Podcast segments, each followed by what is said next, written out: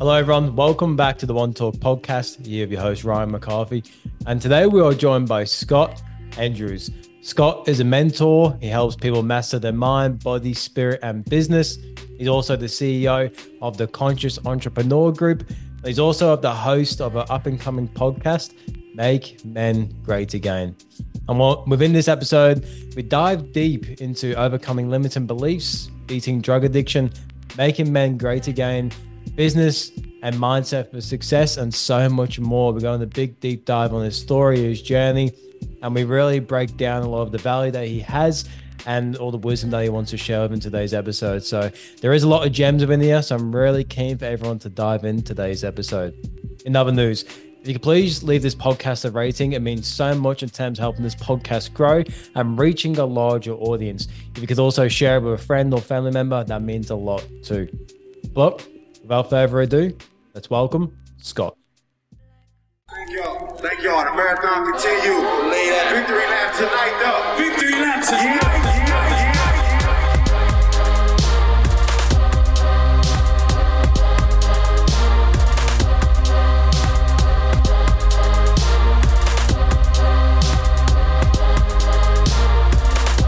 Welcome to the One Talk Podcast with Ryan McCarthy. The marathon continues. That's what you were saying. Say, say.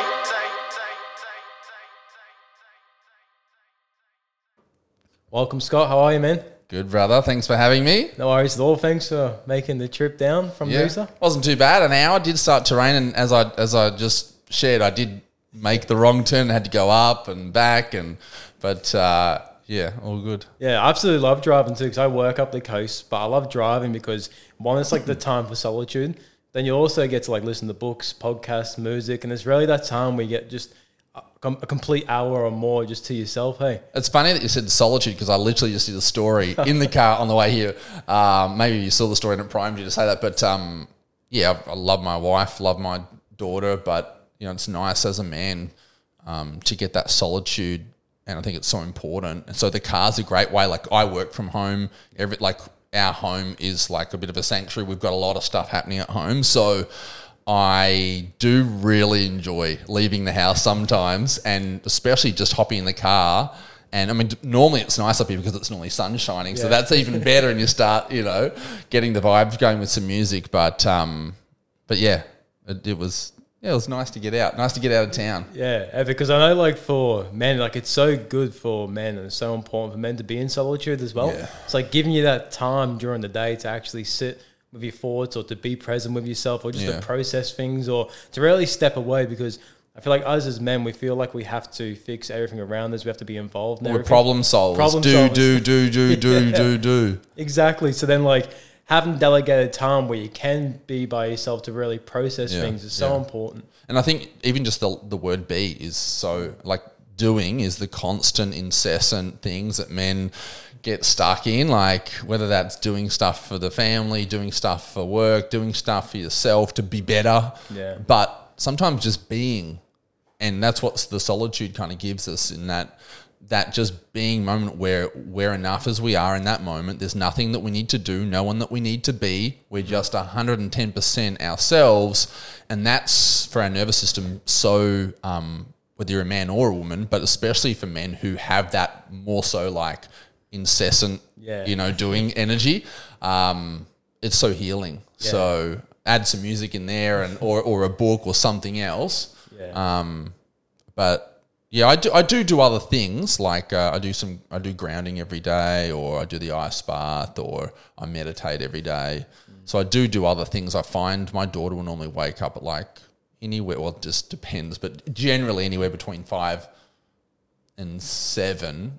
Usually around the five thirty mark, hopefully, which means I'll normally get up and do all my stuff to center myself at the start of the day before I then have to be a, have to be someone like the father or the business leader or the husband or all those other labels. Yeah, it's so important because, like you said, as being a father, having the business, um, being a husband, and Yeah. probably working with people, network and friends and family. Like, there's so many areas of your life where you have to be a leader. Yes. But if you don't look after you first, how are you Yeah. going to lead all these other areas of your Well, you, life? you can't um, pour from an empty cup, and Yeah. it took me a long time, as you probably when I sent you some, you know, like you said, hey, you want to give us a bit of details on yourself, like. Yeah, that took me a very long time to learn because I was just like crush, kill, destroy, win, win, and it's like you can only do that um, for so long before your nervous system just says, "Am I allowed to swear?" Yeah, of course. Go. for fuck no like I, you're like we're not doing this anymore 20 30 fucking years of going ham like revving the engine at 10,000 rpm like dude enough is a fucking enough so i learned that the hard way which is why i'm doing a lot of um, healing over the last kind of 12 months with specifically with my nervous system and my gut health and all the things that revving the engine at 10,000 rpm and just fucking smashing your adrenal glands will uh, will you know not exactly thank you for after 30 Yeah. 37 years Because a lot of men, they think to be able to overcome something or to shift through something, they have to do, do, do. They got to do more rather than just being, like you said before, like the importance of actually having the both as well. Because you have to do and take the action. Yeah. You also have to sit in solitude and have the being as well. a great 100% i love what you said there and i think something that something i tell people a lot and remind myself a lot as well is what gets you to third doesn't get you to second. What gets you to second doesn't get you to first. So in my early years 20 to 30 i had a lot of um, I was a lot of failures but a lot of success doing lots of different things as well. But it was um, like external success. Internally was suffering you know what i mean? And it was fleeting because it was always external stuff.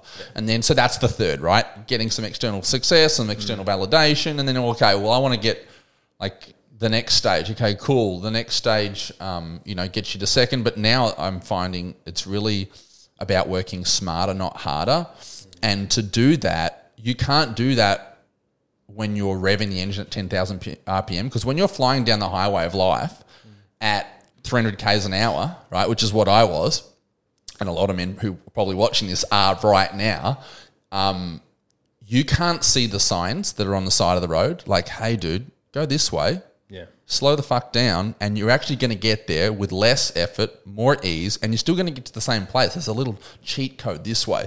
But when we're driving at a thousand miles an hour, we don't see that, and it and it. To be honest, it feels fucking good to be driving a Ferrari at 350 k's an hour. Like I love that. I used to love that part of me that was just like, rah, let's Fucking go. let's fucking, you know, and that's, you see your Jocko Willinks and you see your David Goggins. Mm. I've ran marathons, I've done triathlons, I've been that guy. I don't really think that's for me and for a lot of people a sustainable, fulfilling, healthy way if you want to have health, wealth, and relationships. Um, and that's just my personal opinion. Some might differ, but I found a lot more success um, grounded success in all, all areas in the last you know couple of years by really and we were just talking about that gene gene keys book by using um, to understanding more of my human design understanding my gifts not trying to be best at everything which is what my mind my ego wants me to be like anything that I wasn't good at instead of just outsourcing that to other people in my team or or just really focusing my strengths, I would be constantly just trying to prove that I could do everything to myself at, at my own energetic expense. Mm. Um, I relate to that. And that, that that's that's what gets you the second, in my opinion. What you see the true masters of um, wealth and, and, and, and growth, and these guys know that it's um, leveraging time, not leveraging the amount of. It's not the amount of actions you do in the day.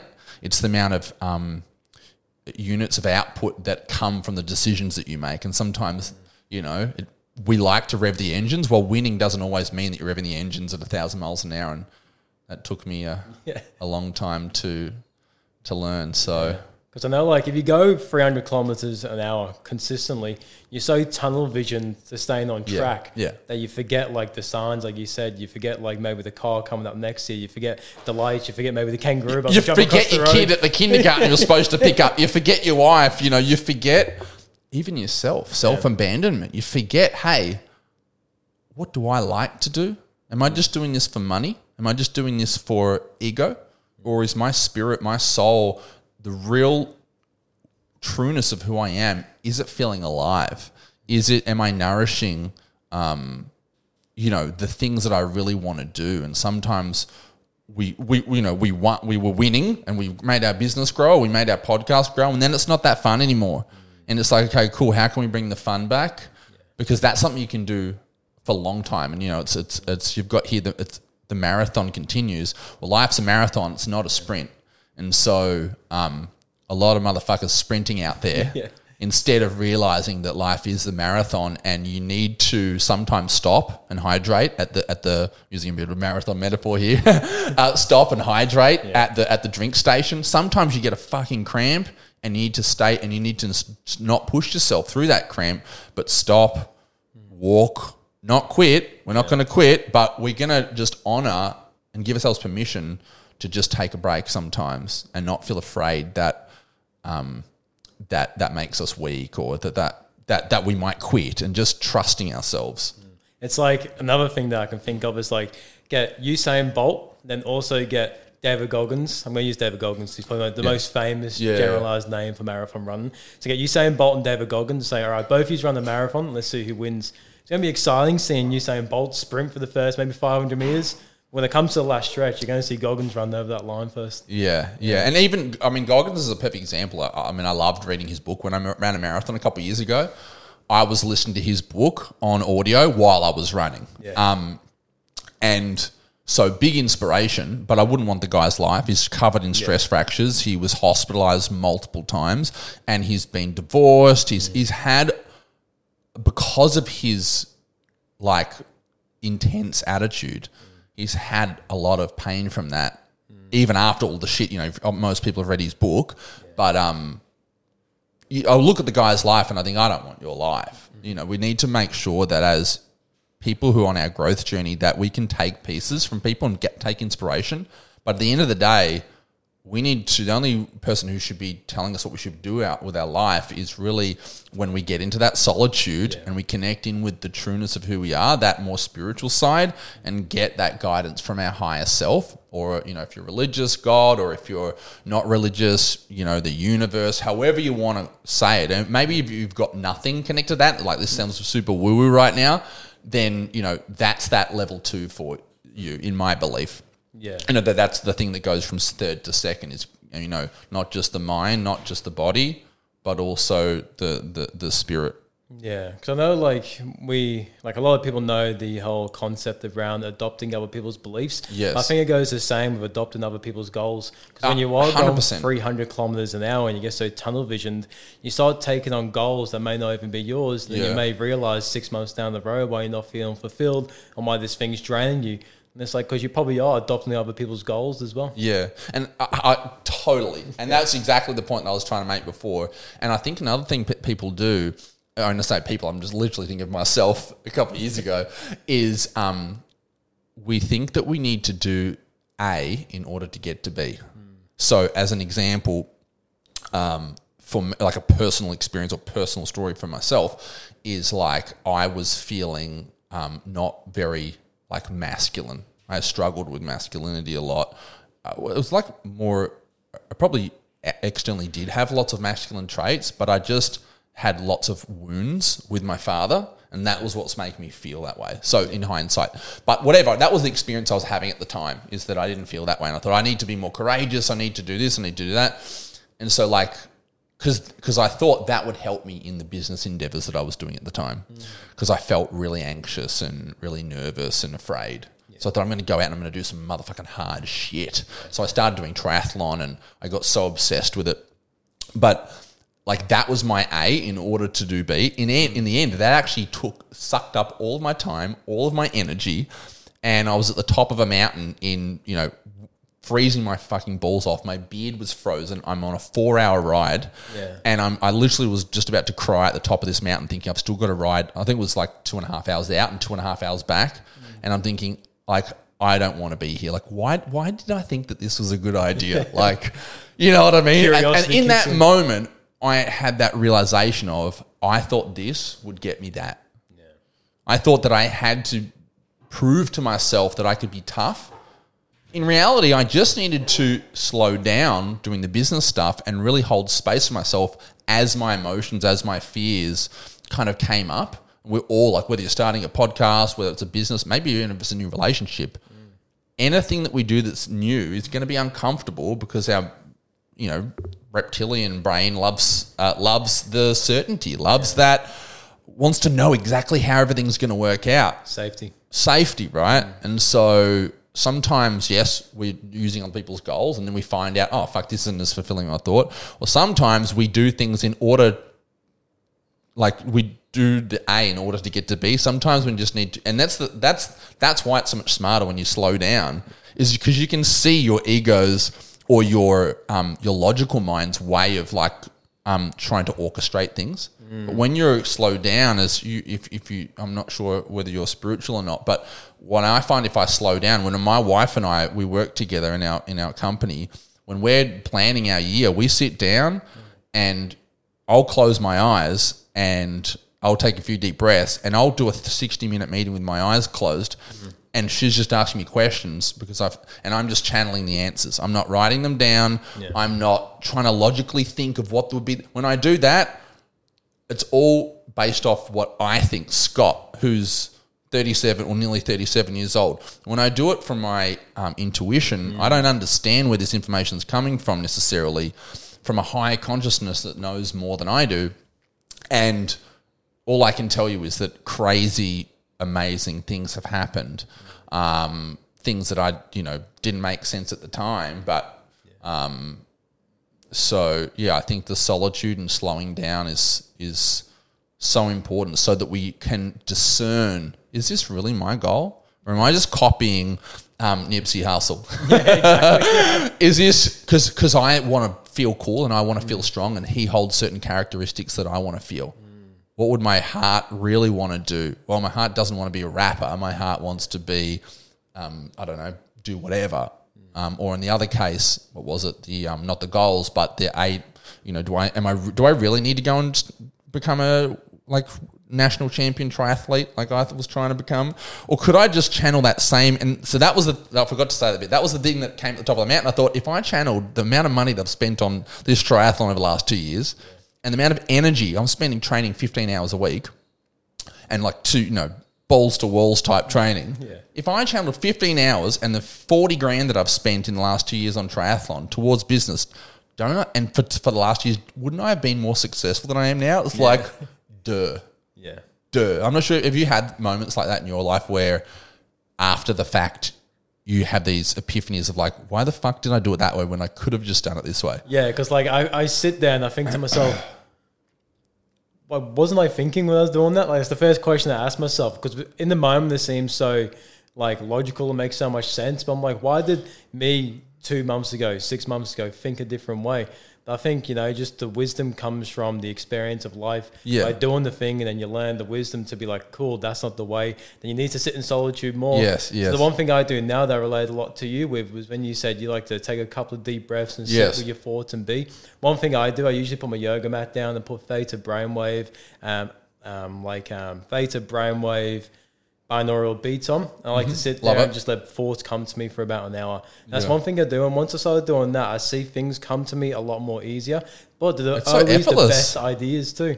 It's so because the idea is, I mean, my belief system is that you're you're not coming up with them; that you're actually channeling them. That's my belief system, um, and totally like obviously binaural beats. You're getting your brainwaves into a space that is more coherent with your heart, Yeah. And you know then you're really accessing. I'm not sure if you've heard this, but um, I think the brain can. There's obviously millions of bits of data constantly going on around us, right? And the brain can only, you know, filter in. I think it's the reticular activation system or the RAS can only filter in one to three percent. So there's millions of bits of data. That's why when you, if the listeners have ever lost your sunglasses and they're on your head, Yeah. or you're looking for the keys and you're in your hand, Or your that's phones in your hand, you're looking for. that's it. that's the reticular activation system that is completely blocking out and filtering what it thinks is important in that moment. And so, um, to give context to this as well, like dogs can hear, um, uh, dogs can hear sounds that we can't hear, right? Does that mean that the sounds aren't there? Same thing. Dogs see black and white. We see color. Is that right? Dogs see black and white, don't they? We see color. Does that mean for the dogs that the color isn't there? So, what my belief system is, and the reason I'm giving context to that is that when you when you look through the spiritual lens, there's information that we can access um, through um, out in the universe and it's connected to everything, a higher consciousness, and that when we close our eyes, one of our five five senses, and especially put some binaural beats in where we're now really t- um, getting into the right brain waves, it's so much easier to expand our consciousness from 1% to 3% to 10% to 20% to 30%. I mean, if you throw in some uh, other plant medicines, you know, you can really blow that Yeah. consciousness out the water. We can talk about that later if you want. um, but yeah, I mean, it's that to me is the that's what's at the first. Like, it's the smartest, fastest, easiest way. When I've like used to build my businesses and things like that, I was so logical, and I would sit there and I would ra- in my in your mind you you compare and you go, well, I could do it this way, I could do it this way, I could do it this way. Whereas as you, when you drop in, I'm sure that you're just lying there and you're allowing, you're surrendering, allowing the things to come to you and through you, rather than trying to figure it all out. Figuring it all out is of the mind. Underneath the figuring it out, it's like if I don't figure it out, there's a problem. Yeah. And so that's actually coming from a place of fear rather than when you lie on the, the, the, the mat, it's coming from a place of faith. I'm having faith that if I lie here and do fuck all and I'm just being, that information is going to come for me, through me, to me. And, um, and you're obviously continue to do it because it gets results.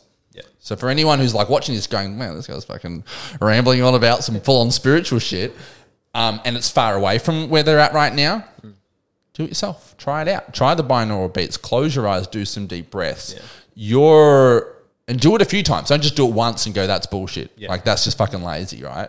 Like do it. Don't go to the gym and you didn't get Arnie Schwarzenegger arms the first go. And this doesn't work. Doesn't work for me. Yeah, I was about to say that I'd like to hear your perspective on how you drop into meditation because I know a lot of people, and even myself in the past, when I first started doing meditation, I used to sit there and I used to be frustrated that I couldn't meditate. Yeah. I used to be like, for fuck's sake, this doesn't work. And I'd always give up after five minutes. But then once I found different practices for ways for me to drop in, Yeah. one thing for me that really helped was breath work. Yeah. So if I really do like a deep breathing session for maybe two to 10 minutes, Mm. it really helps my mind just drop into being present, allowing things to come and switching off that thinking, doing, going brain. What really helped you go from if you ever had those moments where your Mm-hmm. brain wouldn't switch off to then really accept and drop into a meditation?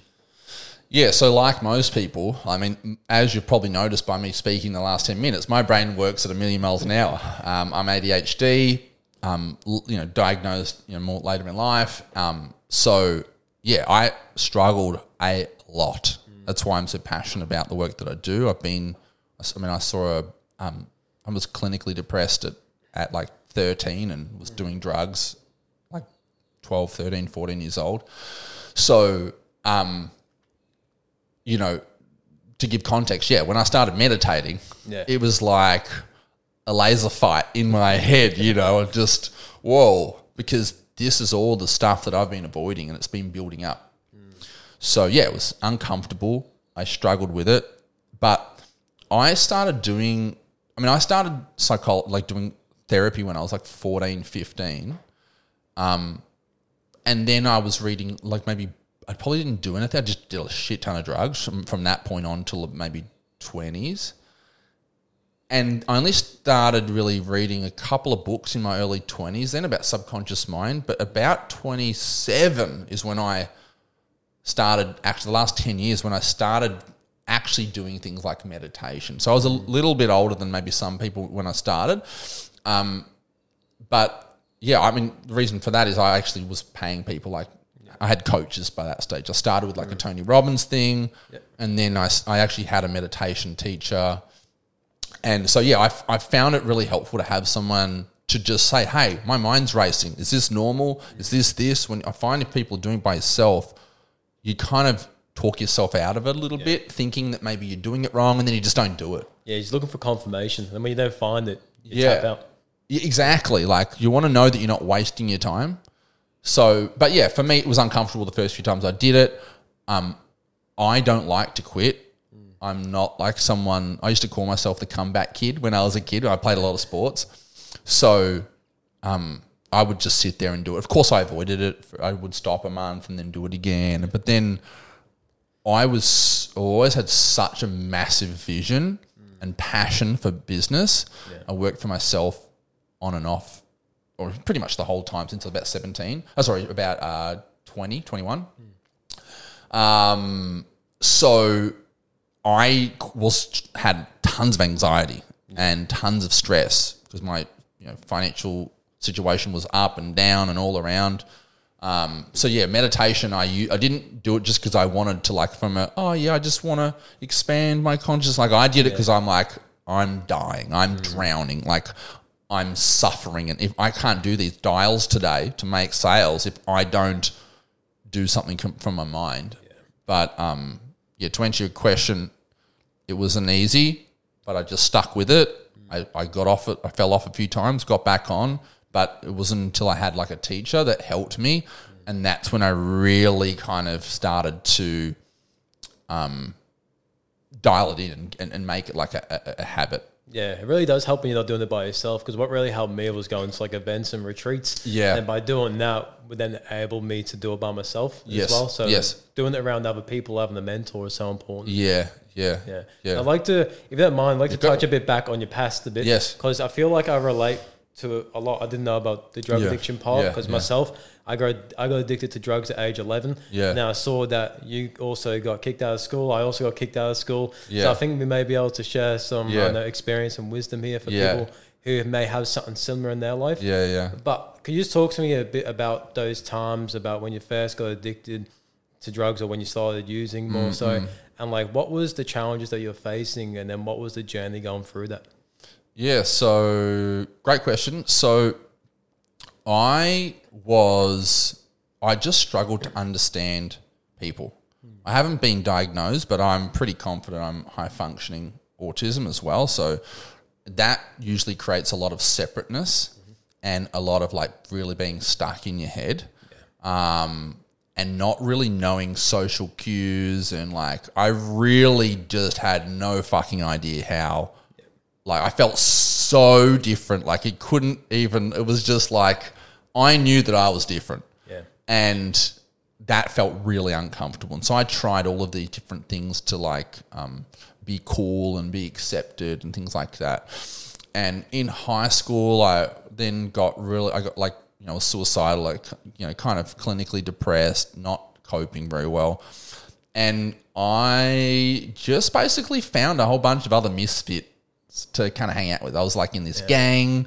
We were like, you know, my friends were like stealing cars, robbing houses, um, and I was really afraid of doing drugs, like because my I come from like a Christian family, and um, like, but my friends kind of um, said, "Oh, look, it's really good." and anyway, long story short, fourteen, I um, I started. I took my first um, like ecstasy, and the fucking best time of my life. Yeah. And you know, these are. I mean, I had my own a lot of internal problems, but in my external life, sure, maybe my mum could have been more nurturing. Yeah, my dad was a bit aggressive towards me. Would would um would, would be more verbally abusive.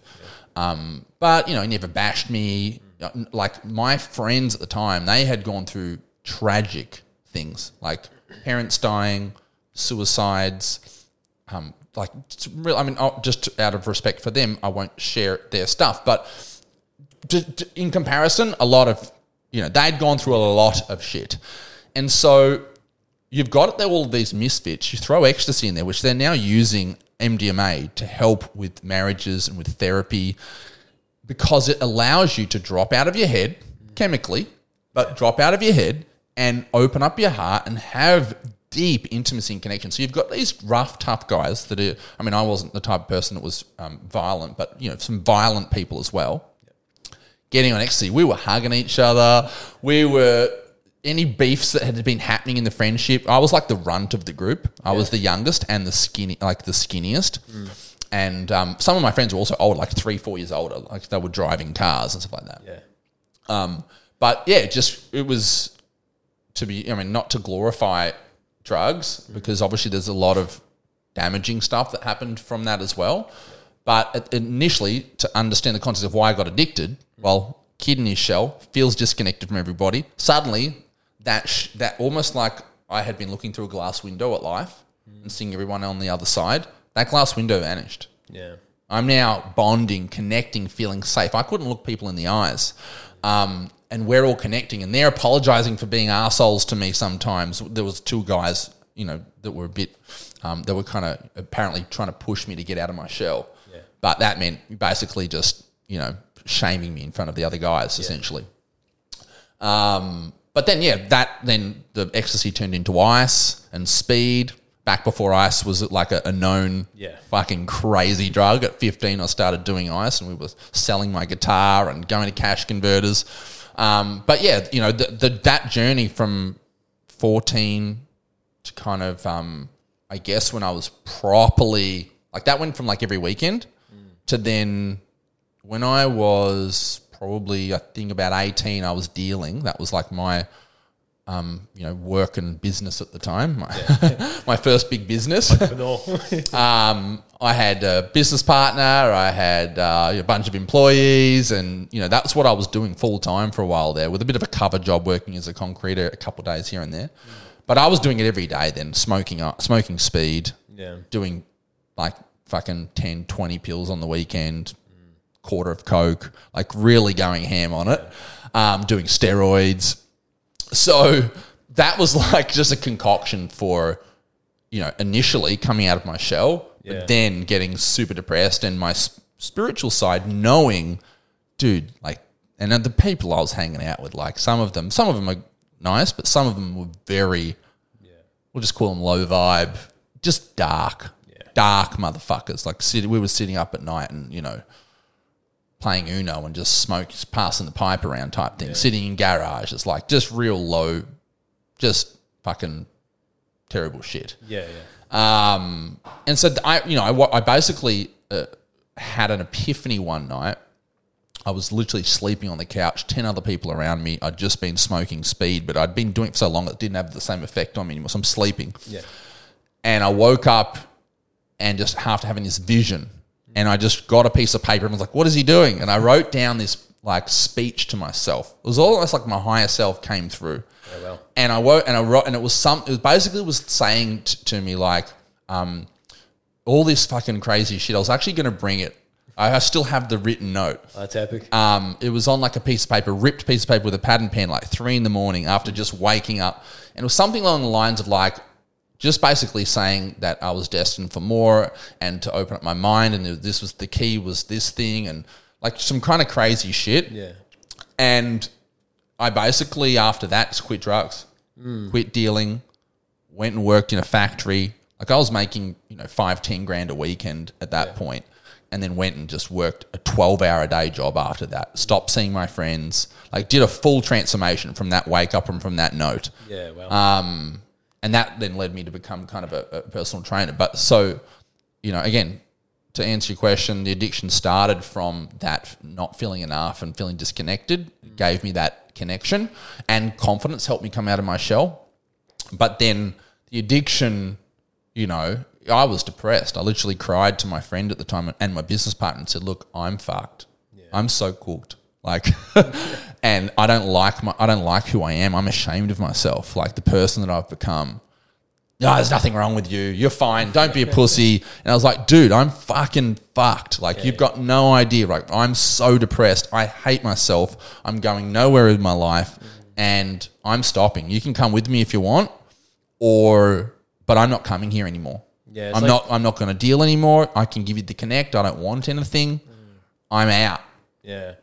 So, and then I was out, and then you know, six. I saved up for a personal training course. Six months later, I moved to Melbourne, and that's when my life changed. I think even I was working with the concrete at the time, and he said, "What are you going to do? You're going to leave us, become some personal trainer? Yeah. You can make sixteen bucks an hour cash here if you if you stay with us. Yeah. You know, you can hang out with the other guy that was shooting up with me in- the car next to me every day at work. So." I was a year later. I went back and I said, "I'm making seventy bucks an hour now. Like, fuck you." Uh, thanks for sharing, man. That's Yeah. awesome because like I relate with that a lot from my own story and journey as well. But like, there's I've got a few questions to Yeah, break for it. down from that. But the first one is when you had that epiphany come through. You said you grew up in a Christian family. So Yes. in that initial moment, did you believe it was God coming to you, or did you just when you were aware of what it was? Like what? I was- didn't. bel I was very anti God. Obviously, I'm speaking very spiritual and like that now, but that's only been recent, the last couple of years. Um, I didn't like the church. I didn't like that whole thing because it probably represented my father, and I didn't have a good relationship with my father. I hated him. Yeah. Um, and so I didn't. No, I didn't think it was God, but I did bypass that label and kind of had a knowing that it was a vision and it was a, like a higher something. You know, I, I, probably only up until recently have I used the word God or universe or spirit. You know, those things were really um, all connected to religion for me. And um, whilst I think religion can be a good thing, I also um, sometimes think it can be a damaging thing. And when I grew up, I didn't like the whole sit up, stand up, do. I don't. I'm not. I'm a, like a bit of a rebel. Yeah. So I don't like to be told what to do. Um, as you can see with my life. Um, so yeah, no. I, I I I thought that it was. I didn't really care at the time. It felt so fucking powerful, and it just was so clear. It was so. I can't explain how clear that it was. It was like this is exactly what you need to do. And I was in a moment of despair. Yeah. And I think that's like if anyone's struggling right now, they're in pain.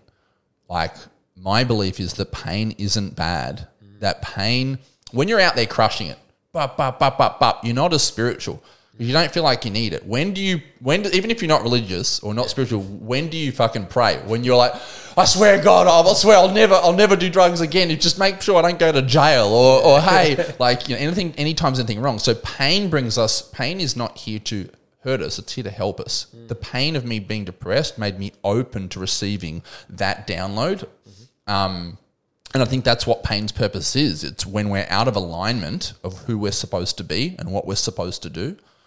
Pain um, makes us get out of our head, come back into our heart, where we're more re- open to those, um, you know, uh, that high consciousness. And because at that point we're like, I'm just, I'll be, I'm open to anything right now. Just, just get me out of this pain. And that's where people, you know, you hear about people who have hit rock bottom, like I did at that point, and then, then they just change their life overnight because it's like you're ready. Yeah, that's what happened to me. But before I get into that, um, one thing I want to talk about, especially around the pain thing and how it has a purpose, what I do is pain plus reflection equals progress. Mm. That's what I feel like. So if I feel pain in my life, if I feel pain in some certain area or mm. maybe around some certain experience, I'm like, cool, I need to reflect on why that happened, how it happened, and just really observe the situation or the feeling in itself. And I feel mm. like progress comes from that, really reflecting on the pain. Hundred percent. Yeah. yeah. And uh, it took took me a long time to realize that because I just I'd felt so much pain when I was younger. I just did not like. I just wanted. I was one of those people that was hyper positive. Yeah. I just like just turned a blind eye to anything that was negative, and you know now as I've become kind of more wise and more grounded in myself, I'm like I can hold space for pain. I can hold space for darkness. I can hold space for that and realize you know that there sometimes is a purpose to this and there's duality to everything. There's night and there's day and there's pain and there's pleasure and there's and you know if you want to really expand in your life i think you need to be open to the full experience of life as a, as a human or as a spirit a spirit who's having a human experience. Um, otherwise we block ourselves from certain expansion and growth because yeah growing your business does sometimes mean some pain. It means letting go of the old self sometimes getting married or having a child does mean some pain. But in that pain, it, it invites us to grow. And that's what I think life is all about. It's about, in your word, progression. Mm. And pain can be a fantastic way to realign us to what our deepest values are when our ego and our mind has been revving the engines and taking us to where it thinks that we need to go in order to feel loved, in order to feel like enough, based off our past traumas or based off the idols that we see, and we think, oh, we could put if I have what they have, then I'll be able to maybe feel what I think that they're feeling. Yeah. well do you feel like overcoming those challenges, overcoming drug addiction, and taking the next steps in life? Like, what were some of the key, maybe characteristics that you took from that lifestyle that really support you in what you do today? I know for me, it's resilience. So overcoming drug addiction and sticking to my word and continuing with that and staying consistent with the path I want to be on, I built a lot of resilience from that. Mm. And now that's something that I do reflect on in times where there is pain. I'm like, cool. I know I've got this resilience from what I've overcame in the past and the person that I had to be to overcome those mm. challenges. Mm. So I definitely still have that within me. So that really helps me in moments where I feel like I need to reflect on. What characteristics do you feel like you can reflect on that really help you today? It's funny you say that because the first one that came up might not be something that you or the listeners will think that I'm going to say, but it's actually compassion. Yeah, well, I've been a major fuck up, and now I feel like I live a pretty extra, extra, extraordinary life, yeah, full of love, full of um, just everything that I could, better than I could possibly dream, and but I've also been like that guy, that complete fuck up that the family is just like, what are we going to do with this motherfucker? Like, he, like I've been, I've done terrible things, and what that's given me as a character trait is, and that's why I'm on the mission that I'm on because I feel like I can, like, be a bridge for those people as well. Because I've been the guy that was terrible with women. I've been the guy that's been an alcoholic, a drug addict. I've been the guy that's everything that every man that's out there that's doing something right now that's, that knows he shouldn't be doing. I've probably done it. so, so like compassion for the fact that that's to not label people for their situation, but to see it as um, a part of them rather than them, if that makes sense. So for me, I knew I've always been a beautiful person, even when I was an asshole. I've always meant well, even when I was a cunt. yeah, I've like I've been arrogant. I've been everything under the sun. But that's what I was being on the outside based off the wounds that I had on the inside. Mm. And so I have compassion and I've forgiven myself for those things. And that really enables me to, in my, when I was running my coaching programs, which I've paused at the moment to really go all in on the podcast. But obviously, that's the Make Men Great Again movement is realizing that all the people out there that are saying men are toxic or men are this or men are that, you have no fucking idea what men are. You have no fucking idea. If you knew how beautiful that most men are, if you knew how a man would fight for a woman, if you knew what was in a man's heart, you wouldn't treat him like that. You wouldn't speak to him like that. You would you would nurture the goodness that's inside him, not judge him, not label him. Because when someone labels me, you know what I'm gonna do? Fuck you. You want me? You think I'm an asshole? Like, and I'm not saying that's good. Yeah. But what I'm saying is, instead of judging what a man is, understand what a man is. Mm. And it's very easy when you understand what a woman is, generally using, of course, you've got other personality traits, but general basic feminine, masculine things, understanding psychology, understanding shadows, understanding the subconscious mind. When you can really truly see people and not label them and judge them and have compassion for the parts of them that may be in control of their behaviors right now, that's a beautiful space for healing to happen. Um, that's a beautiful space for growth to happen. And for a lot of people who have not who have not been seen, heard, or understood at any given point in their life, I'm getting emotional even just saying that because that's how I felt. Even though I was fucking up on the outside, I believed that I was the most beautiful person, and only if people could see me like that. Um, it took me to be able to not need anyone to see me like that, to actually have that healing. I mean, also my wife, who's been a phenomenal, just phenomenal person, and is on this healing growth journey um, as well. That massively helped me. But um, compassion, I would say, of course, all those other things. But I would say that that's my personality already. That's why I wouldn't use this. I'm, I'm like a Capricorn, which is usually very driven, very ambitious. The goat that climbs the hill and just nothing stops them.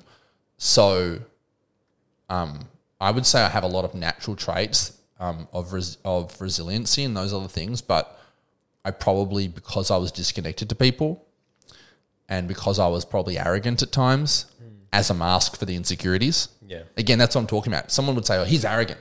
Why is he arrogant? Yeah, that's it. Why? Why? Why did he need to get 6% body fat and, and get really obsessed with fitness? Why did he need to take drugs? Is he a druggo? No, he's a wounded man who doesn't feel loved and has had a lot of pain in his life. That's who he is. Yeah. And even that's not who he is. That's just an, a time in his life. So I think people need to stop labeling. I think um, people need to start looking at the little boy or the little girl that's inside everyone. So I believe the biggest gift that I have got from those times is to not label people um, and to have compassion for um, the stages of life that people are in. Yeah. And I think that's my superpower. That's good because you can't shame a man to expect them to come better. You can't. No, no, you can't. No, no. He's gonna say he's gonna make it's make, gonna make him worse. Yeah, because I feel like what gets the best out of me and a lot of men that I know is when you compliment them on the things they're doing right or the things that you are an example of what good is. Then Yeah, the positive best out of them. reinforcement instead of instead of instead of what what's the, what's the opposite negative uh, you know punishment. Yeah. Positive reinforcement is much more powerful, especially for men. Men want to feel like they're winning. Yeah. Like, get over it. Like, why should men have to feel like they're winning? Why do you need to give a shit? Like, Yeah. why is that so hard for you to allow a man to win?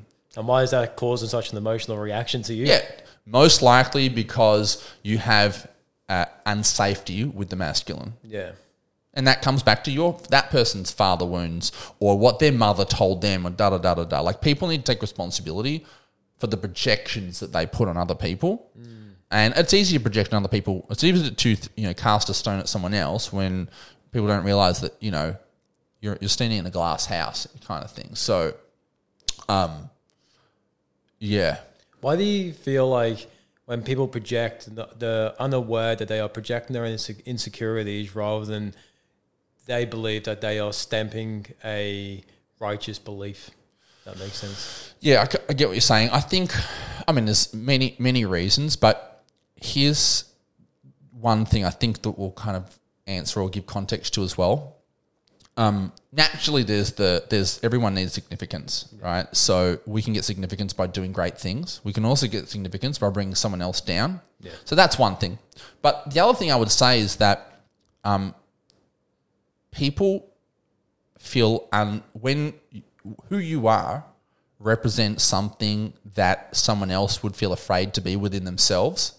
That makes them feel unsafe, and so they need to push you down or or project their insecurities onto you. So does that make sense? So another way of saying it is that when somebody judges you, um, that's the prison that they create for themselves. And it gives them the significance that they're looking for. It does give them a significance because also there's all these societal ways. People are really like politically correct, and there's all the tribal mentality that if you if you're not if you're different, then you know that's what gets you kicked out of the tribe. But most if you want to, if you don't want to be different, like I want to be different to most population. Most people are overweight. Most people are broke. Most people are unhappy. So I'm okay to take that you're different name now. Yeah. I think it was Alex Hormozi who said that. Um, so I won't I won't claim it myself, but shout out to Alex. Um, but yeah, I, I think I think for most people, it's so uncomfortable to see. Um, if you're in a good place and they're projecting on top of you, it's to bring you down. If you're in a bad place, it's um, because they don't feel safe usually. So, um, and really, what makes people feel safe is just whatever whatever normalcy is. Yeah. Because you know, from a primal perspective, normal equals safe.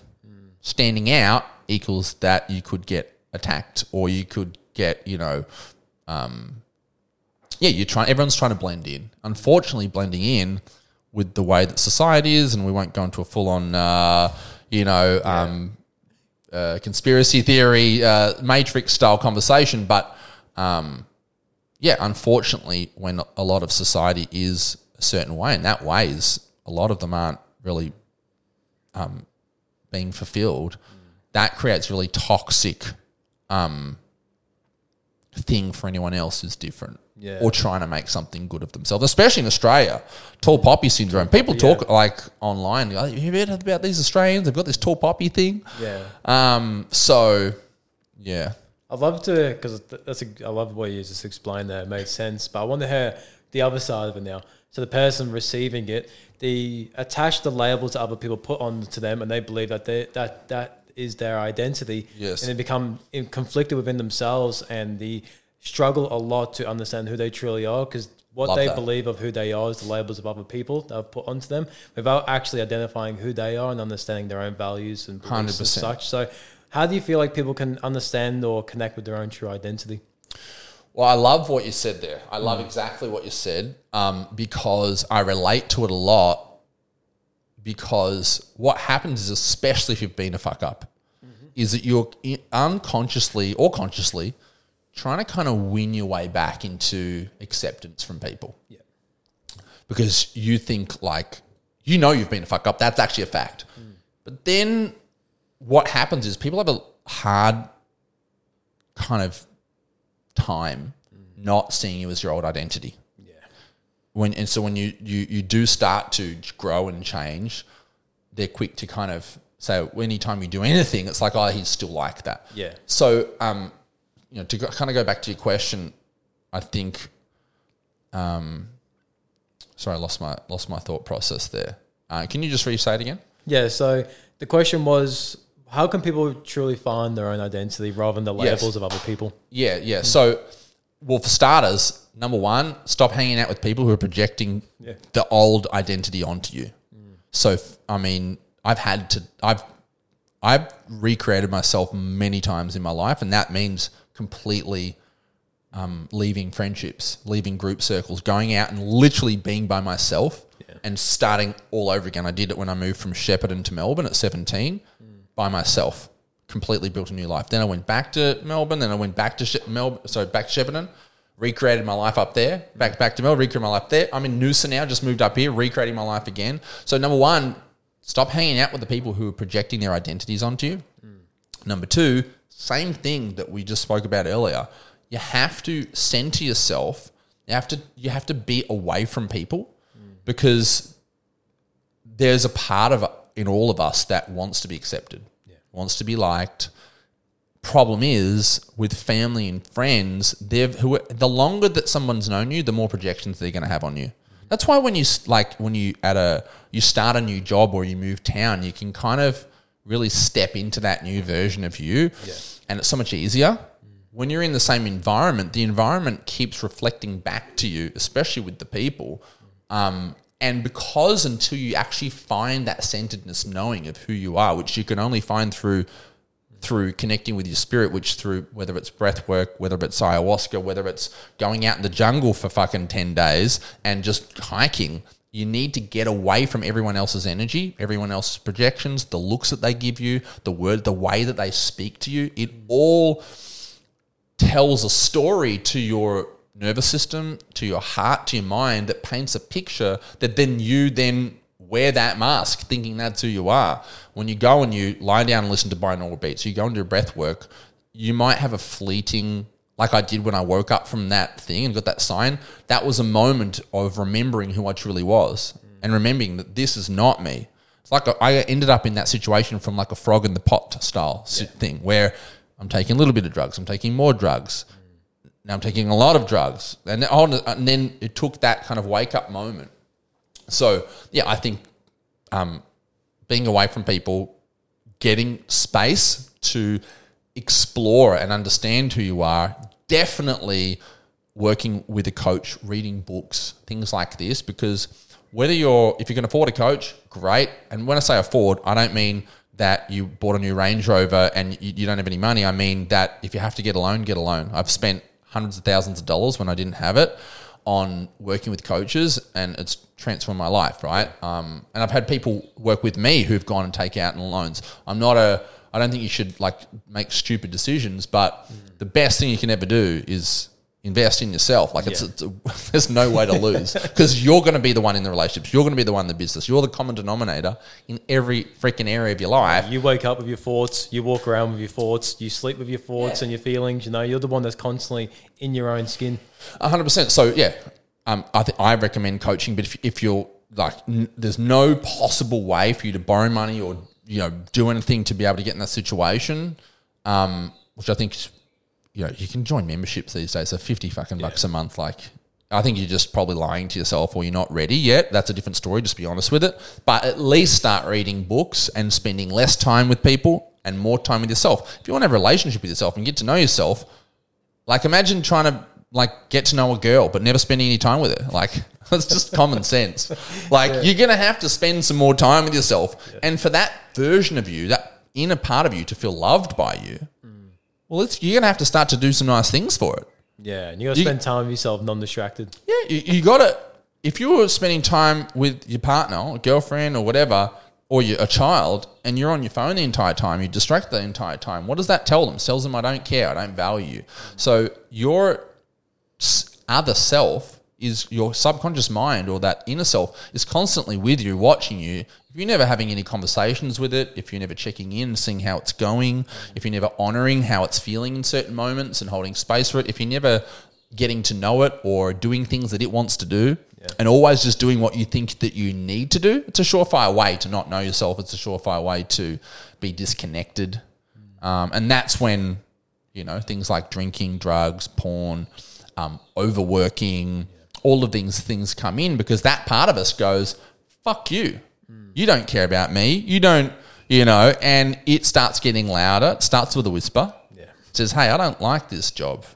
Oh, we have to do it because we need to do this. And we, another year goes past and it gets unhappier, like a partner. It gets unhappier. If you don't listen to it, it gets unhappier and unhappier. That gets louder.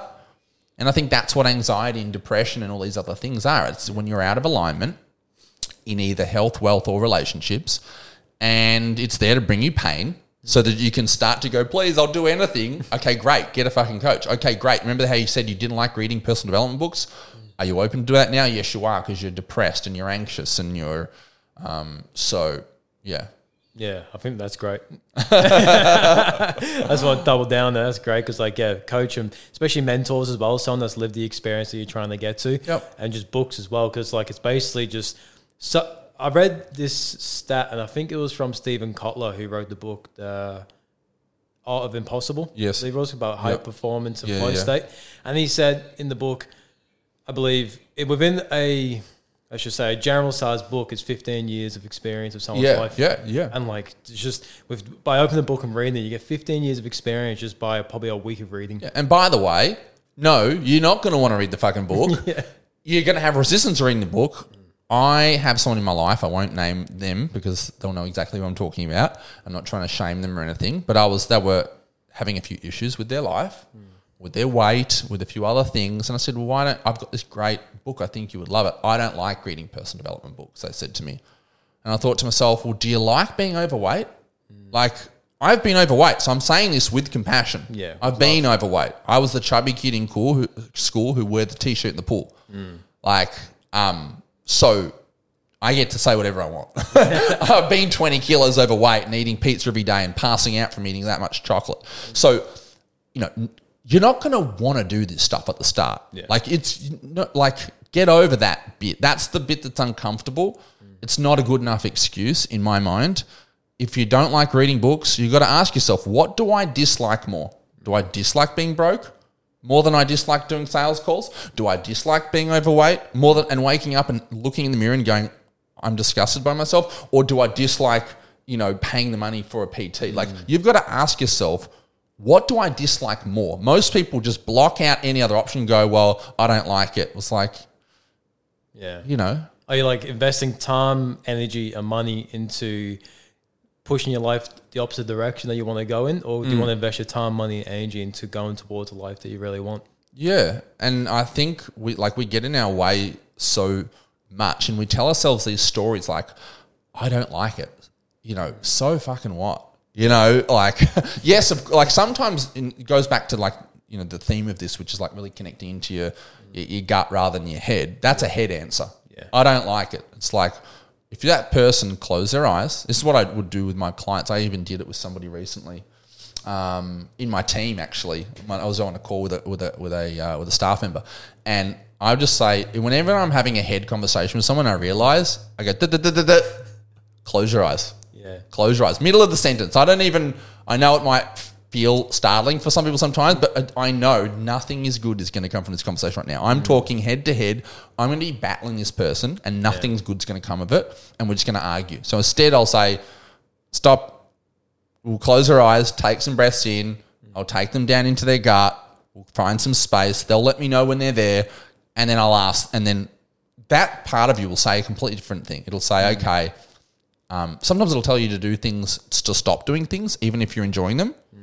And sometimes it'll make you do things that not make you, but it'll it'll tell you that you should be doing things that you don't want to do. Yeah. And I don't until I I did the mind I did lots of mindset in my life. I did lots of I mean fitness stuff. Like I was used to be a model. I've walked on runways in my in my nothing but like shorts. Like I've been ripped. I've done the fitness and the mindset, but I didn't until I got this spiritual stuff the last couple of years. That's when my life really changed because instead of me being stuck in my head all the time, should I do something? Shouldn't I do something? Blah blah blah blah blah close my eyes, take a deep breath in. In your your your case, you do like you don't have to do what I do, but Yeah. get out of your fucking head. Yeah. Get out of there now. That's all of your past traumas. It's all everyone else's projections. It's who you think you are. It's all, like it's all your fears and doubts. And when you drop into that space, that's when things become a lot more simple. And it, it feels like a knowing. It's like you don't just think, oh, maybe I should do it. It'll say, no, this is exactly what you need to do. Yeah, it's what you need Stop to do. fucking bullshitting yourself, mate. So, yeah. Because before every podcast, that's exactly what I do. I do breath work.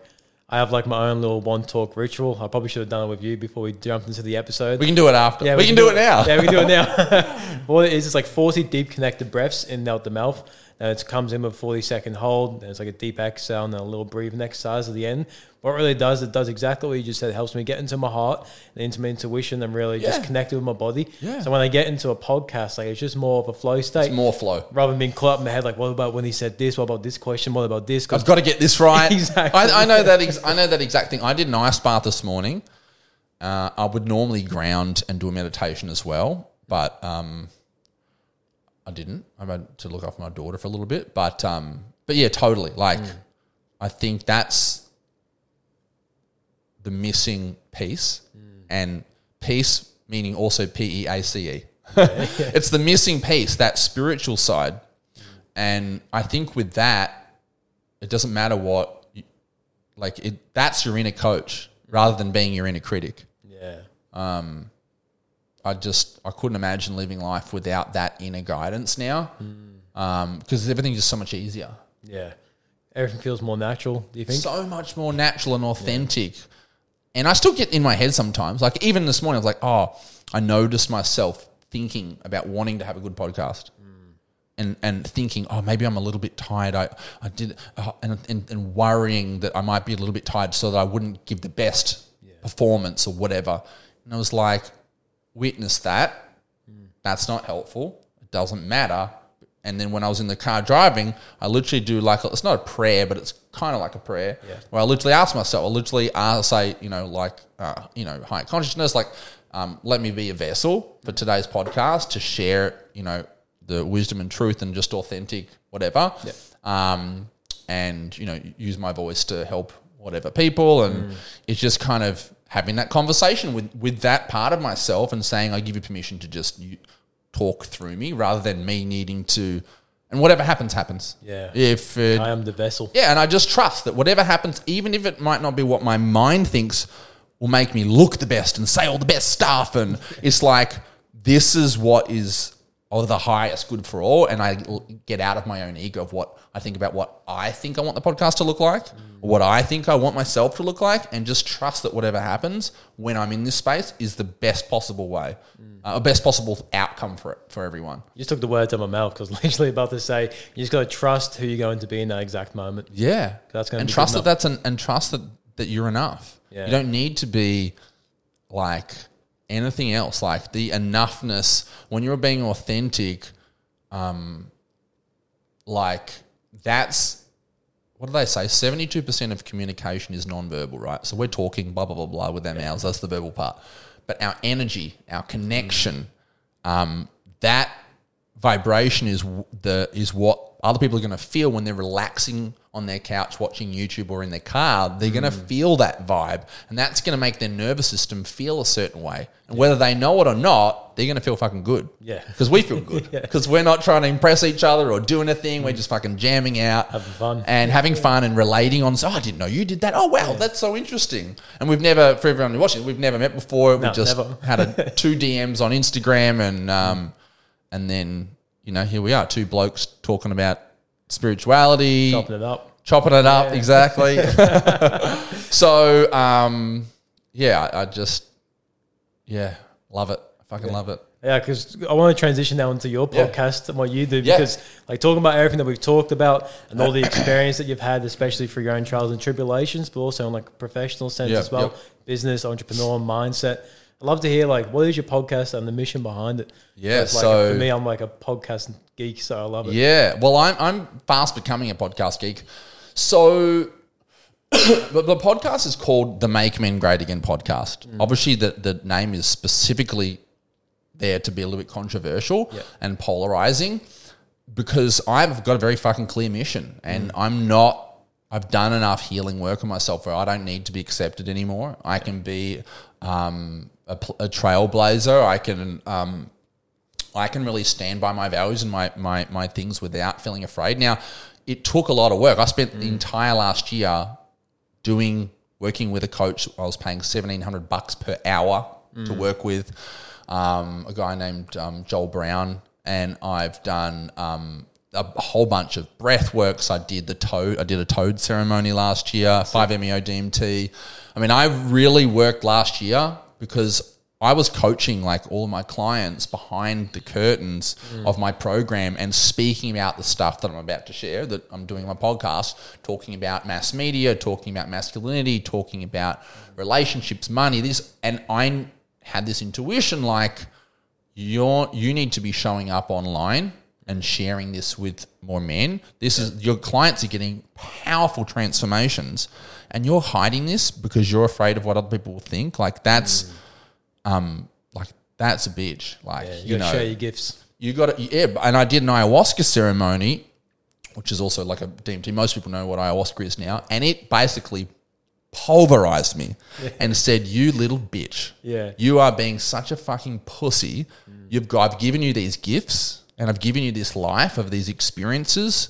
So that you can help people, and you're you're not you're not using them, and you're you're hiding yourself, and you're doing all these different things, and so yeah, that's kind of what since that day, like I just hired a salesperson on the Friday. I sacked them on the Monday. Yeah. like I like it was so powerful that experience that I basically shut down my business and I've been all in on learning how to do podcasting, setting up my studio. Um, and that's what I was working with Joel with to build the confidence to share my voice unapologetically online. So that's the the podcast called the Make Men Great Again podcast. Um, we talk about um, mindset, and that's a you know kind of Broad. broad term for everything to do with health, spirituality, um, optimi- um, you know, like um, optimization. Uh, so really, like really looking at the depths of health, um, spirituality, business, entrepreneurship. Basically, everything that we can do to help men become great again. Because my belief system is that there's a lot of great men out there, and what I have learned from being a, a, a nobody fuck up with who had a learning disabilities and got kicked out of trade school and didn't even pass high school Yeah. and felt literally thought I was stupid. Literally thought I was stupid until my early twenties. Um, and now I believe like I'm a really smart person. Um, I believe that everything in life is just skills. Whether it's a skill of meditation, the skill of communication, the skill of um, everything's just skills. So I want to share those skills with people, and I want to give people permission to be a man, and and I want to also give awareness to women as well about all these different things. So I took a mi- mindset, money, marriage, which is again just an overall topic for relationships, and then what I believe stifles a lot of these things is the mass media. Some people, if you want to go down that rabbit hole, you could call it the matrix. You could call it. glo- Um, so we talk about global trending topics that relate to men's topics, and to really awaken men and women and just humans to probably the things that they're not aware that's happening in the world, whether that be fluoride in water, understanding that that calcifies the pineal gland, and that that's that started in the '60s. And the reason why they started that in the '60s, they told you that it was for your teeth. Yeah. When the fuck has the government ever cared about your teeth? If they cared about your health, they would put vitamin C in your water. They wouldn't put fluoride. Fluoride is a chemical that they that has. I mean, you can Google it. They'll say, "Oh, there's healthy levels." There's no healthy levels. Or why isn't dental on the Medicare bulk bill? Yeah. So the point is, anyone who thinks that the government cares about it came out in the '60s because what was happening in the '60s was an uprising, it was an awakening. LSD, all of these spiritual drugs, mushrooms, were bringing people back into their spiritual side, and they were saying, "We don't want these global wars. We don't want these um, things." And and so they they put fluoride in the water globally around the world. To, because it numbs you, it stops you, it calcifies the mind. It's the same reason why they have TV and sports and all these things. You know, divide and conquer is, is is the plan. So a lot of people don't know this stuff. It does influence our society. It does influence why we've got this hyper wokeism, the feminism, the transgenderism, uh, and this war against men because men are the people that have the strength to um, fight back. Also, men are the workers. So people don't want you to be successful. They want you to be the garbage man. They want you to be the plumber. They want you to be the. I'm not saying everyone can become an entrepreneur, and not, dude, not everyone should, and not everyone wants to be.